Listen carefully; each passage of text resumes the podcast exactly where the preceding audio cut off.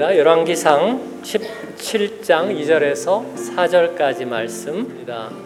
여호와의 말씀이 엘리야에게 임하여 이르시되 너는 여기서 떠나 동쪽으로 가서 요단 앞 그리치넷가에 숨고 그 시냇 물을 마시라 내가 까마귀들에게 명령하여 거기서 너를 먹이게 하리라 아멘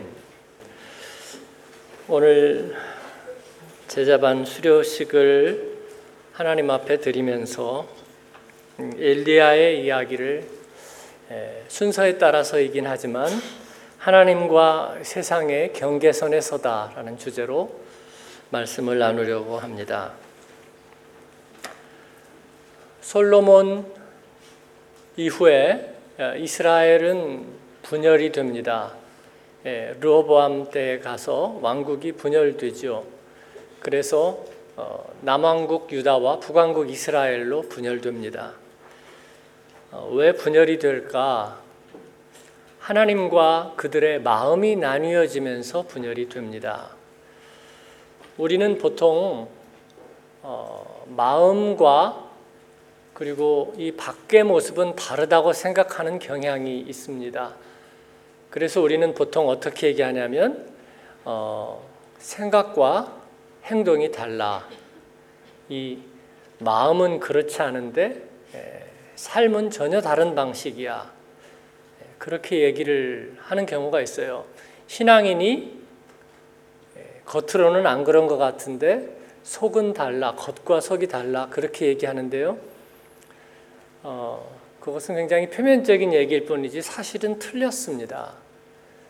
그것은 보통 정죄할 때, 비난할 때 그런 얘기를 많이 하고요. 그래서 이것은 죄의 논리예요. 그리고 마귀의 논리입니다. 진실이 뭔가면은 사실은 안에 있는 대로 드러난다가 진실이에요. 뿌리를 보면 열매를 알고요. 열매를 보면 그 뿌리가 어떤지를 알 수가 있는 거예요. 그래서 마음에 생각이 있는 대로 사실은 드러나게 됩니다. 어, 우리 교역자들하고 길을 가다가 우리 청년을 만나는데 핸드폰을 가지고 이렇게 보면서 길을 건너더라고요. 근데 얼마나 즐겁게 웃고 있는지 어, 이름은 얘기하지 않겠어요. 어, 무슨 좋은 일이 있니 그랬더니 안 알려줘요 그러면서 어, 가더라고요. 그래서 안 알려줘도 알겠다 나는. 예? 좋은 일이잖아요. 마음 안에서 좋은 일이 있으니까 겉으로 웃잖아요. 그걸 감출 이유가 있나요? 그렇습니다. 유명한 원산지 출신의 그게 뭐 올리브 기름이라든지 과일이라든지 아니면 와인이라든지 모두 다 유명한 원산지 출신은 이유가 있는 거예요. 그래서 그 라벨이 붙어 있으면요. 값이 비쌉니다. 왜냐하면 겉과 속이 다르면 어떡하죠? 예, 그런 걱정도 안 되는 건 아니지만 대부분 맞아요. 브랜드 가치가 맞습니다. 그래서 유명한 올리브 기름 짜는 데에서 온 기름은 실제로 신선하고 맛이 있는 거예요. 좋은 품종, 또 좋은 그 농가의 가문의 전통, 또 그들의 마음과 정성이 담겨 있는 것, 장인의 숨결이 숨쉬는 것, 그것은 가치가 있는 거예요. 그래서 내 안에 있는 것은 드러나게 돼 있습니다. 할렐루야. 우리가 그 가짜 논리에 현혹되지 않기를 바랍니다. 이스라엘 사람들이 분열이 되었다는 것은 마음에서 분열된 것입니다. 그러니까 실제로도 분열이 되었습니다. 마음에서 하나님에게 멀어지니까 그들은 분열이 된 거예요. 분열 왕국은 남왕국 유다는 344년 동안 지속이 됐고요. 북왕국 이스라엘은 208년 동안 지속이 되었습니다. 특히 북왕국 이스라엘은 초대 왕인 여로보암이 하나님과 멀어진 삶을 살았어요. 그래서 19명의 왕이 9번의 왕조를 거쳤습니다. 아홉 번의 왕조가 거쳤다는 것은 세습으로 아들로 이어가면서 평화로운 왕위 계승을 못했다는 얘기예요. 아홉 번이나 바뀌었고 그리고 일곱 명의 왕이 살해당했습니다. 그리고 한 명은 자살했어요. 예, 평화가 없었다는 것을 말하고 그리고 그 북왕국의 왕들의 길은 여로보암의 길이라는 불명예스러운 이름이 붙었습니다. 한마음 교회의 길, 복음의 길, 그리스도의 제자의 길, 또 어느 어느 성도가 살아간 그 믿음의 길, 어떤 믿음의 가문, 믿음의 가정의 길, 그런 영예스러운 호칭이 여러분에게, 우리에게 있기를 축원합니다. 로마의 황제들도 역시 그렇죠. 팍스 로마나 로마의 평화를 얘기하지만 그 200년 넘는 세월 동안에 로마의 황제들도 오래 산 사람이 없어요. 로마 황제들이 제일 즐겨 마셨던 드링크가 독이에요. 예, 아주 껏하면 독사를 당했습니다. 이스라엘의 왕들도 역시 그러했습니다. 열왕기에 의해서 북왕국의 왕들은 대부분 하나님을 떠난 악한 왕들로 소개됩니다. 그 중에서도 이 북왕국의 최대의 위기는 이 오므리 왕조 때입니다. 오므리 왕 이전까지의 왕의 재직 평균 수명이 7년이었어요. 그런데 오므리는 그의 아들 아합 결혼을 시키는데 두로의 공주 이세벨과 결혼을 시킵니다. 이 이세벨은 아주 대단히 어, 세속적인 여자입니다. 어, 물신 숭배의 상징인 바알과 아세라를 이스라엘에 도입해 들어왔어요. 아 그러면 신앙적이고 종교적인 여자가 아니냐? 그렇지 않죠. 대부분의 종교라는 것은 사람들의 이해관계를 반영합니다. 우리 예수 그리스도의 십자가는 우리들의 이해관계와 상관이 없죠. 우리가 죽어야 되는 것이죠. 대부분의 종교는 다산의 종교이고 풍요의 종교입니다. 그래서 땅의 신앙을 가지고 있어요. 바알과 아세라는 그렇습니다. 다산, 뭐 저지 여러 개 달렸다든지 아세라, 그리고 풍요, 풍년의 상징이지요. 예, 그 신들을 아주 음란하게 섬겼습니다. 이세벨은 그 바알과 아세라 종교를 가지고 이스라엘로 들어왔습니다. 이스라엘의 어차피 기준은 사라졌습니다. 상관없었습니다. 하나님은 상대화 되었고 그 수없는 이해관계 찌든 종교 중에 하나가 되어 버린 것입니다. 그들의 마음의 중심과 우선순위는 사라졌습니다. 이세벨은 바알 선지자 450명과 아세라 선지자 400명을 왕궁에 머물게 했어요. 생각해 보세요. 850명의 우상 숭배자들, 제2를 담당하는 무당과 같은 이들을 850명을 왕궁 안에 머물게 했다는 걸 생각해 보세요. 아합은 이 모든 것들을 허용했습니다. 그는 그래서 악의 화신으로 규정이 됩니다. 하나님의 선하심을 예외 없이 물질로 다 환속시켜 놓았어요. 예. 우리도 그렇게 얘기할 수 있겠죠? 이거 얼마짜리? 예? 예. 우리 모이는데 드는 비용 얼마? 전기세 얼마? 아. 그리고 기름값 얼마? 그렇게 환속시킬 수 있겠죠? 어머니의 사랑도 얼마짜리? 선생님의 가르침도 얼마짜리 말이에요. 이것이 아합과 이세벨의 공로였습니다. 그런 사회에 대해서 여러분 더 이상 실험하지 않아도 됩니다. 예. 말씀드렸죠? 분열은 마음에서 일어나는 거라고요. 정신은 이 안에서, 아, 타락은 이 안에서 일어나는 거라고요. 그 이 안에서 타락이 되면 겉으로 아무리 멋지게 치장을 해도 그게 유지된다고요? 저는 그렇게 믿지 않습니다. 그럴 리가 없습니다. 내적으로 무너지면 겉으로 무너집니다. 그때 엘리야가 혜성같이 등장을 하는 것입니다. 엘리야는 누구입니까? 아합 왕국의 유령처럼 등장한 엘리야는 예, 보통 성경에 보면 어느 지파 소속이다 그렇게 나와요. 예, 베냐민 지파 소속, 유다 지파 소속, 갈렙 뭐 이렇게 예, 나오는데 그는 어느 지파 출신인지도 모릅니다. 족보가 없다 그 말이에요. 어느 청년이 지난주에 어, 메신저로 물어왔어요. 여행 중에 한마음교회 가고 싶은데 혹시 거기 어느 교파예요? 그렇게 물어봤어요. 그러니까, 어, 족보가 어디냐 그런 거죠.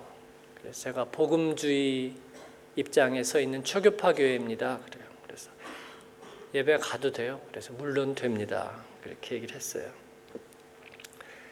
근데 엘리야는 출신을 몰라요. 나이가 몇 살인지 누구에게 사사받았고 훈련받았는지 소개도 없이 역사의 무대에 돌연 등장합니다. 디셉 출신이라고 그러는데 디셉이어진지 아직도 몰라요.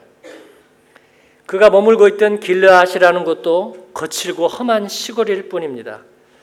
그는 이사야 53장에 나오는 신비한 고난의 종과 비슷해요. 예수님도 사실은 출신 지역 때문에 편견과 오해를 받았어요. 나사렛 출신 나사렛에서 선한 것이 날 수 있느냐? 유대인들이 그렇게 물었고요. 갈릴리 갈릴리에서 선지자가 난 일이 있느냐? 그렇게 물었습니다. 틀렸죠, 그들이. 갈릴리에서 선지자 났죠. 요나 갈릴리 출신입니다. 엘리야는 그럼에도 불구하고 하나님의 전권 대사처럼 처신했습니다. 임명장 있나요? 없어요. 출신 있나요? 없어요. 추천서 있나요? 없어요. 그런데 어느 날 그가 나타나서 그렇게 얘기합니다. 나의 섬기는 이스라엘 하나님 여호와의 이름으로 전권 대사처럼 천상의 총회에서 이루어진 결정을 전해주는 대사처럼 그렇게 얘기합니다. 수년 동안 비도 이슬도 내리지 아니하리라. 농경 사회인 이스라엘은 비와 이슬에 의존합니다. 긴 여름에 더위와 가뭄이 끝나고 이제 농사를 시작하려면 이른 비가 가을에 내려야 합니다. 그래서 메마르고 갈라진 땅을 적셔 주는 거죠. 비가 내리지 않는 기간에는요 이슬에 의지합니다. 이 밤에 이스라엘 평원에는 헬몬산을 넘어서 어 이제 밤에 그 기류가 이슬이 되어서 내리는데 이슬이 비처럼 내립니다. 그래서 곡식이 익어가는데 결정적인 역할을 하는 거죠. 예, 가나안 종교 바알 신앙의 핵심은 그 신들이 비와 풍년을 주관한다는 생각입니다. 뭐 아니면 말고요. 그러나 하나님은 인격적인 하나님이시지요. 생명과 구원과 역사를 주관하십니다. 이미 그들 안에 하나님에 대한 가치는 사라졌습니다. 그리고 야바오꾼들처럼 하나라도 더가 그들의 모든 구호가 되어버렸습니다. 내적으로 무너진 그들에게 하나님은 엘리야를 통해서 실질적인 심판을 예고하십니다. 비와 이슬이 내리지 않으면 너희들의 그 생각들이 어떻게 되는지 보자 하는 거예요. 하늘의 창이 닫혔습니다. 제가 여기에서 관심을 갖고 싶은 것은요. 엘리야는 어떻게 하고 살았냐는 거예요. 하늘의 창이 닫히고 비와 이슬이 내리지 않고 가뭄과 흉년이 그 땅을 덮을 때 그러면 하나님의 사람의 운명은 어떻게 되느냐는 것입니다. 오늘 말씀에서 주님은 엘리야에게 그릿 시내가에 가서 거하라고 말씀하십니다. 그릿 시내가 어딘지 우리 모릅니다. 모르는 걸로 봐서 아마 조그만 개천, 우리 독일에서 개천을 뭐라 그래요? 바 그죠?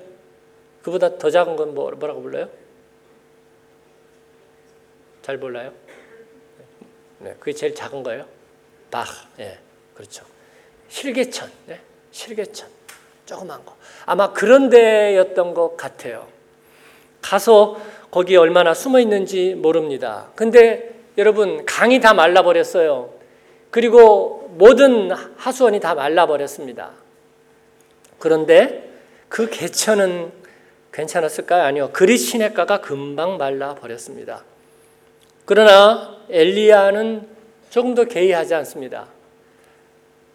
하나님의 말씀은 엘리야에게도 예외가 아니었습니다. 제가 오늘 하나님과 세상의 경계선에 서다는 말씀은 바로 그런 말씀입니다.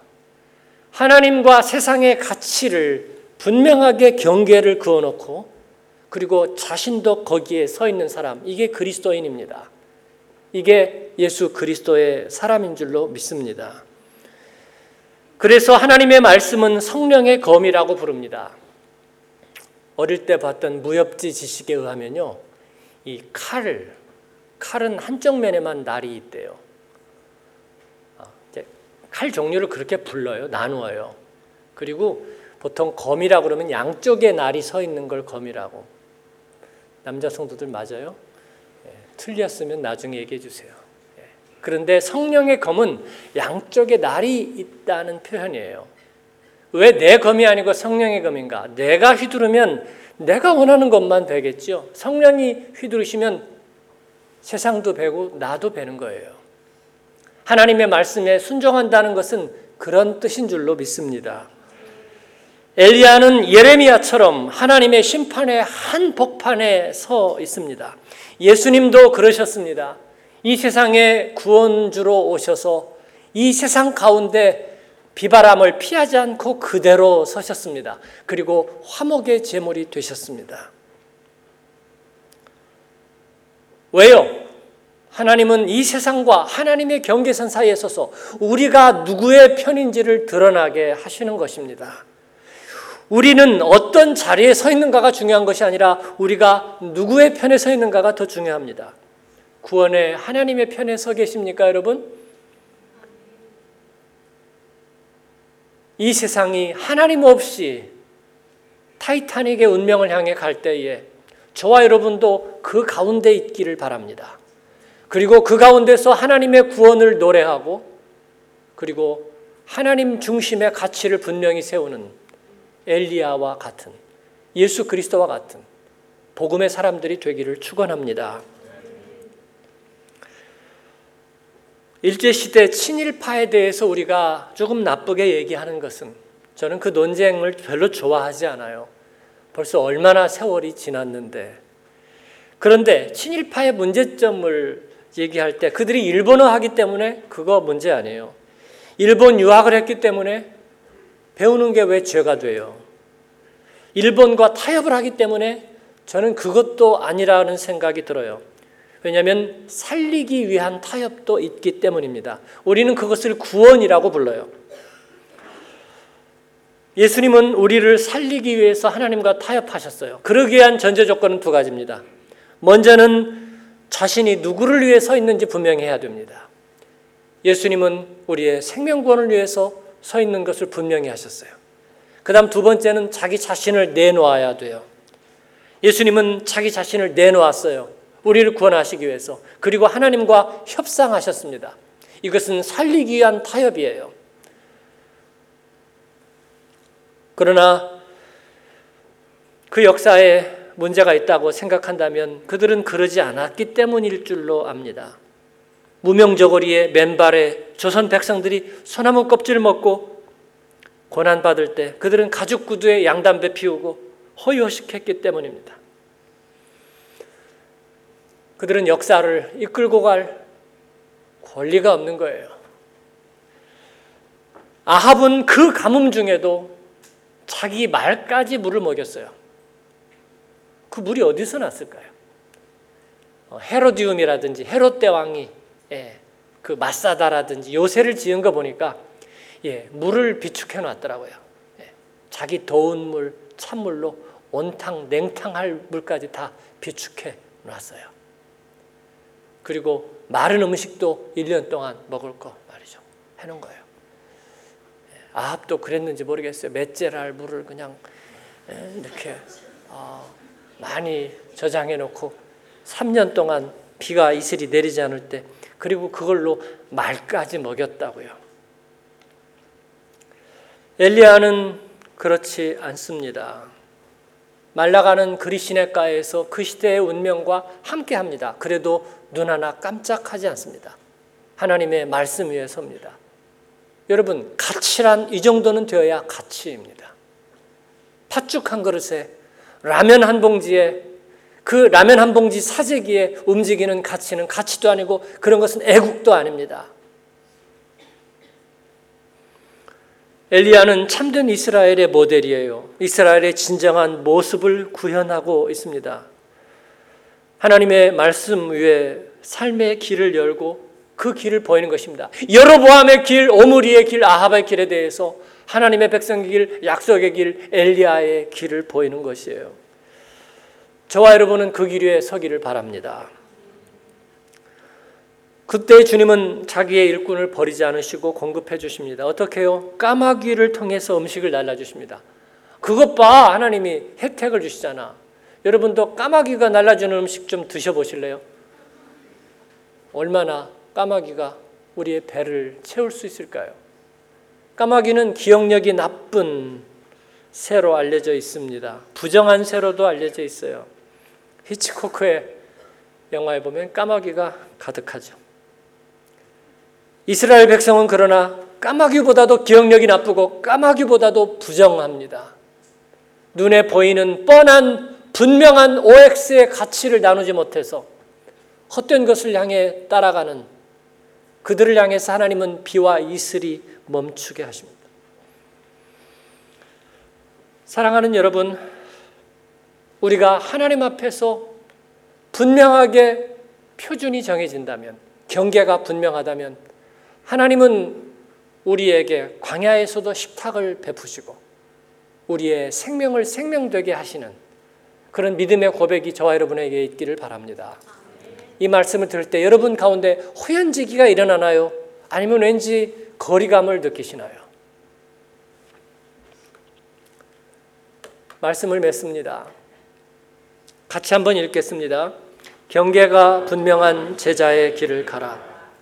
사랑하는 여러분, 그리스도의 제자로 산다는 것은 삶의 문제를 모두 다 이것이냐 저것이냐의 선택으로 만드는 것입니다. 저는 그렇게 분명하게 믿습니다. 이것을 흑백 논리라 생각한다면 틀렸습니다. 예. 흑백 논리는 아집의 결과 혹은 무지와 맹목의 결과일 뿐입니다. 아니면 대결 구도 아닙니다. 그것도 틀렸습니다. 대결 구도란 이해관계가 절반으로 나눠질 때 생기는 것이 대결 구도입니다. 삶의 문제를 이것이냐 저것이냐로 나누는 것은 to be or not to be. 존재냐 비존재냐의 문제일 뿐입니다. 그래서 이것은 양쪽의 저울이 아니라 위 아래의 우선순위입니다. 마치 원유를 걸을 때에 예, 무게 순서로 이게 층이 나누어지듯이 말이죠. 우선순위가 나뉘어지시는 겁니다. 정금을 분류할 때처럼 말입니다. 삶의 모든 문제는 둘 중에 하나의 우선순위로 되지 않는다면 우리는 길을 잃습니다. 하나님이 우리에게 절대 우선순위가 되시지 않는다면 우리는 세상에서 무엇이 복인 줄도 모르고 살아가는 것입니다. 하나님이 저와 여러분의 삶 가운데 분명한 우선순위가 되기를 축원합니다. 그리고 그리고 그 기준 위에 제일 먼저 자신을 적용시키는 것입니다. 이것이 제자의 삶입니다. 울더라도 뿌려야 합니다. 폭풍과 이래도 거둬야 합니다. 걷어야 합니다. 그리고 그 길이 협착해도 가야 합니다. 주사위는 던져졌고 내 뒤에 다리는 불태워졌고 선택의 여지는 없습니다. 왜냐하면 그것이 존재의 길, 생명의 길, 진리의 길이기 때문입니다. 마음에서 정하였다면 그대로 될 것입니다. 하나님 앞에 그렇게 믿는 저와 여러분 되기를 바랍니다. 누구처럼 엘리야처럼, 누구처럼 예수님처럼, 누구처럼 가난하고 어려운 시대 속에서도 하나님의 말씀으로 자기의 가슴을 베며 애통하며 그리고 하나님 앞에 그 길을 갔던 복음의 우리들의 선진들처럼 우리는 그렇게 가기를 바랍니다. 우상숭배와 하나님 예배 사이에서 거짓 형통과 의로운 고난 사이에서 선명하게 망설이지 않고 구별했던 그들처럼 그리고 그 가운데 자신도 그 와중에 있으면서 화목의 직분을 가지고 서 있는 그리스도의 제자들이 되기를 바랍니다. 쓸 것 주님이 공급합니다. 필요한 것 주님이 공급합니다. 예. 로지스틱 까마귀가 할 겁니다. 걱정하지 말고 주님 앞에 마음을 정하고 나아가는 저와 여러분 되기를 바랍니다. 말씀의 빛을 밝히며 살아가십시다. 선포하며 삽시다. 까마귀 특급 우편으로 양식 공급받으며 삽시다.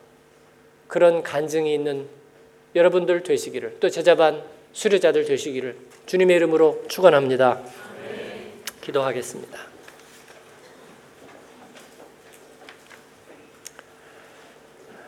하나님 앞에 우리 마음을 드리며 때로 우리가 길 떠나는 자녀들에게 무슨 얘기 해줄까 많은 고민을 합니다. 그러나 하나님 편에 서라. 그의 인생의 우선순위만 구별된다면 모든 것은 형통하게 될 것입니다. 모든 것은 진리의 기회에 서게 될 것입니다. 모든 것은 그 안에 정한 대로 이루어질 것입니다. 환란 중에도 즐거워할 수 있는 길, 이해할 수 없는 일이 올 때에도 그러나 후회함이 없는 길을, 영생의 길, 우리는 그 길을 갈 수 있으리라 믿습니다. 이 세상에 그 이정표가 없는 것 아닙니까? 그래서 모색하고 추구하고 또 갈망하지만 그러나 답이 없는 것 아닙니까? 같은 주제에도 열 가지 서로 다른 답이 나오는 것 아닙니까? 우리가 그 이정표 되기를 주님 앞에서 자임하십시다. 하나님의 전권 대사로 살아가십시다. 화목의 직책을 감당합시다. 눈앞에 손해에 두려워하지 맙시다. 하나님 앞에 그렇게 서가시는 여러분 되기를 원하고 또 주님의 사람들을 축복합니다. 우리 그렇게 가고 있습니다. 성령 하나님 인쳐 주세요. 우리의 자녀들 그렇게 가고 있습니다. 인쳐 주세요. 하나님 멋지게 살게 도와주세요. 복음의 족적을 남기며 살게 도와주세요. 우리 하나님 앞에 간구하는 심정으로 같이 입술을 열어 기도하겠습니다. 은혜로우신 아버지 하나님 감사합니다. 주님 저희와 함께 하여 주시고 동행하여 주시기를 원합니다. 하나님 무너져가는 한국 사회를 주님 불쌍히 여겨 주세요.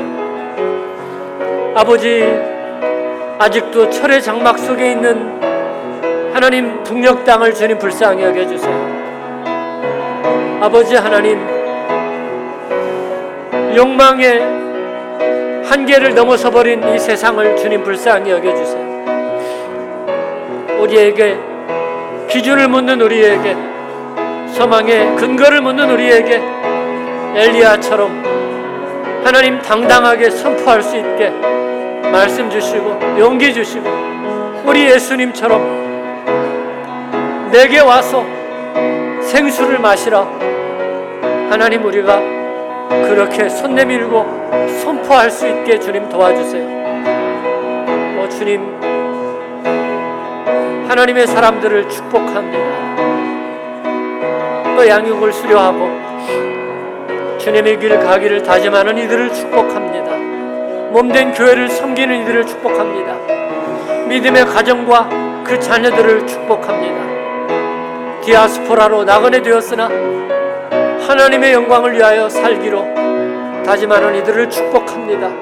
눈앞에 어려움과 결정과 시험들이 있으나 하나님 편에 당당하게 서기를 주님 앞에 구하는 이들을 축복합니다. 오 하나님, 주님 손으로 만지시고 인도하여 주옵소서. 예수님 이름으로 기도합니다.